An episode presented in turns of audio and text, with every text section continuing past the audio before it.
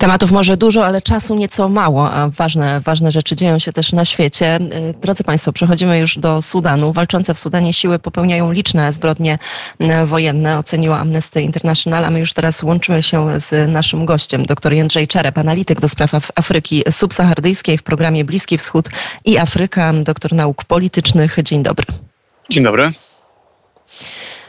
Zaczniemy od e, cytatu kilku słów, które wysłała do nas e, siostra salezjanka przebywająca obecnie w Hartumie. Hartum jest bardzo zniszczony, wiele ciał leży na ulicach, e, dzieci, które umarły z głodu, pragnienia bądź zostały zabite. Pałac prezydencki niedaleko naszej katedry jest zniszczony, zostały jedynie ruiny, sklepy brutalnie są okradane, a na koniec barbarzyńsko niszczone. Ludzie są przerażeni i pouciekali. Proszę powiedzieć, zanim przejdziemy do tej sytuacji humanitarnej, jak wygląda sytuacja, co dzieje się w Sudanie? E, no, od, od, paru tygodni mamy w gruncie rzeczy do czynienia z takim, może nie impasem, ale, ale takim ugrzęźnięciem tej wojny. Żadna ze stron nie jest w stanie uzyskać jakiejś przewagi. E, negocjacje się e, nie udają. Mamy, coraz mamy za to coraz więcej poważnych obaw czy doniesień o to, że e, państwa trzecie będą bardziej zainteresowane niż wcześniej e, podsycaniem tej wojny, czyli popieraniem jednej albo drugiej strony, dostarczaniem jej materiałów, pomocy, e, co tylko zapowiada wydłużenie się tego konfliktu. No i nadal jest to pomiędzy chociaż formalnie, jakby patrząc na, na, jakby na, na papierze, wygląda to na wojnę przeciwko jednej frakcji wojskowej przeciwko drugiej. Faktycznie obydwie z nich e, prowadzą wojnę z samymi Sudańczykami, czyli z e, cywilami, z aktywistami, z grupami samopomocowymi, z tymi najbardziej e, zaangażowanymi i aktywnymi obywatelami, którzy próbują się samoorganizować i, nawzajem wspierać. Jedni, jedni i drudzy biorą ich na cel, aresztują jak przeszkadzają im w tej, w tej codziennej działalności. Więc e, nie ma na razie żadnego progresu na froncie ani e, dyplomatycznym, ani militarnym, ani tym bardziej humanitarnym.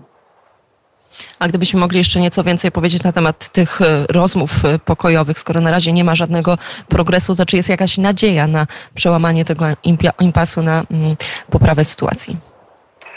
No, zebrało się kilka forów regionalnych. Była, była konferencja państw bloku IGAD, czyli państw Afryki Północno-Wschodniej. E, tutaj Etiopia, Kenia to są państwa, które tutaj odgrywają największą rolę.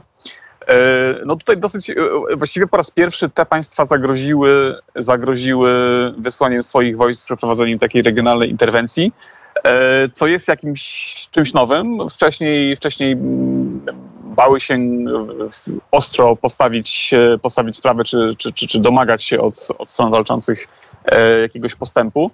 E, mieliśmy spotkanie w, w Czadzie, gdzie mm, przywódca Czadu zebrał, e, zebrał, zebrał strony grup partyzanckich z, z Darfuru. Mieliśmy też konferencję w Egipcie, gdzie, gdzie uczestniczyły formalne partie które zostały odsunięte od władzy w wyniku, w wyniku przewrotu, no, nominal, partie nominalnie demokratyczne, te które, te, które tworzyły cywilne władze, zanim to wszystko się zaczęło. Ale w gruncie rzeczy żadne z tych spotkań nie przyniosło, nie przyniosło przełomu, chociaż widać, widać z nich coraz większą determinację państw regionalnych, żeby żeby ten bezpośrednich sąsiadów Sudanu, żeby ten konflikt zakończyć. E, żadnemu z nich nie jest on e, na rękę i każdy z nich dostaje rykoszetem, więc zarówno Czad, jak i Egipt, jak i państwa Afryka, Afryki Subsaharyjskiej, czyli Etiopia, Kenia, e, są coraz bardziej zniecierpliwione tą, tą przedłużającą się sytuacją i chciałyby mocniej się tutaj postawić, natomiast no, w praktyce jeszcze to nie przyniosło rezultatów. To jeszcze na, na, moment e, skupmy się na jednym e, miejscu, które wydaje się być obecnie chyba takim no, największym mm, piekłem, jeżeli chodzi o cały ten konflikt. Mowa oczywiście o Darfurze, o miejscu, o którym już kiedyś mówiliśmy na antenie Radia Wnet. Docierają do nas informacje, że popełniane są tam okropne mm, zbrodnie, okropne e, mordy na cywilach. Czy wie pan coś więcej? No tak, tutaj mamy w gruncie rzeczy do czynienia z powtórką takiej brutalnej, brutalnych pacyfikacji czy, czy czystek etnicznych, które, które, o których świat usłyszał 20 lat temu. W tym momencie tą stroną, która jest y, sprawcą, jest, są, są tak zwane siły szybkiego wsparcia, czyli jedna ze stron tego, tego konfliktu. E, a ich przeciwnikami jest ludność z afrykańskich grup etnicznych, takich jak Masalit czy Fur. E, o, o, ile wcześniej te masakry dotyczyły prowincji zachodni Darfur, czyli e, były skierowane przeciwko grupie etnicznej Masalit, która jest najmniejszą, taką najbardziej osamotnioną, mającą najmniej możliwości e, uzyskania wsparcia. Tak dzisiaj w ostatnich dniach e, siły szybkiego wsparcia ogłosiły, że przejęły kontrolę nad prowincją Centralny Darfur, czyli nad matecznikiem grupy FUR, od której zresztą nazwy wzięła nazwę ta prowincja. To było kiedyś ich niezależne państwo. E, no i oświadczenie wczorajsze dowódcy okręgu E, z tego, z tego, z wojskowego tego regionu mówiło o tym, że oni nie widzą różnicy pomiędzy, pomiędzy uchodźcami wewnętrznymi a, e, a bojownikami, a armią. Jest to taka normalizacja brania za celu cywilów jako, jako uprawnionego celu wojskowego. Tutaj jest stawiany znak równości między, między przeciwnikami na polu bitwy, a e, między armią a, a uchodźcami wewnętrznymi. To jest bardzo niebezpieczna retoryka, która, E, no, która,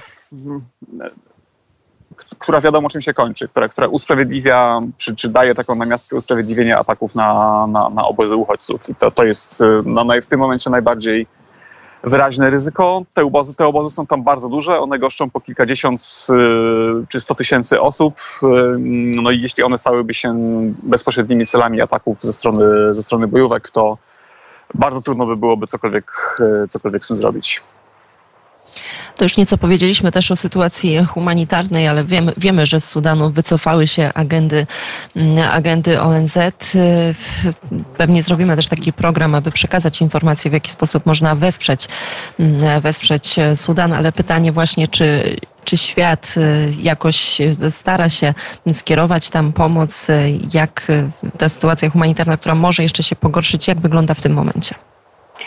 E, no, przede wszystkim Hartum, jak, jak było wspomniane w materiale, jest e, miastem będącym w dużym stopniu zniszczony, opuszczony i, e, i niedostępny. Właściwie cała działalność humanitarna, ale też dyplomatyczna ambasady przyniosły się do, do Port Sudan, czyli portowego miasta nad Morzem Czerwonym, gdzie które, gdzie, gdzie walki nie docierają, które jest e, pod kontrolą, pod kontrolą armii. E, I tam właściwie stamtąd jest, e, ten, ten port Sudan stał się taką nieformalną stolicą, zarówno polityczną, jak i humanitarną dla Sudanu. To stamtąd przez Morze Czerwone dociera, dociera pomoc. Tam próbują się instalować agendy pomocowe, takie jak Międzynarodowy Czerwony Krzyż czy Międzynarodowy Czerwony Półksiężyc. E, one mają pewne możliwości do, docierania, do, do wysyłania dostaw także do, także do Hartumu, chociaż tutaj wymaga to bardzo delikatnych negocjacji, rozmów przy przekraczaniu kolejnych punktów kontrolnych e, kontrolowanych przez, przez tą, czy inną, tą czy inną siłę.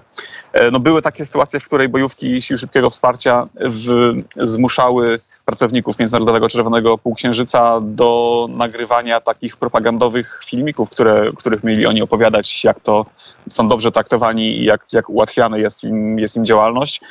No niestety jest to cena, którą e, działacze humanitarni e, chcąc nie chcąc e, bywają zmuszani ponosić. I my oczywiście będziemy jeszcze spoglądać w stronę Sudanu. Bardzo serdecznie dziękuję dr Jędrzej Czerep, analityk do spraw Afryki subsahardyjskiej w programie Bliski Wschód i Afryka, doktor nauk politycznych, Polski Instytut Spraw Międzynarodowych był gościem poranka wnet. Dziękuję za rozmowę. Dziękuję również.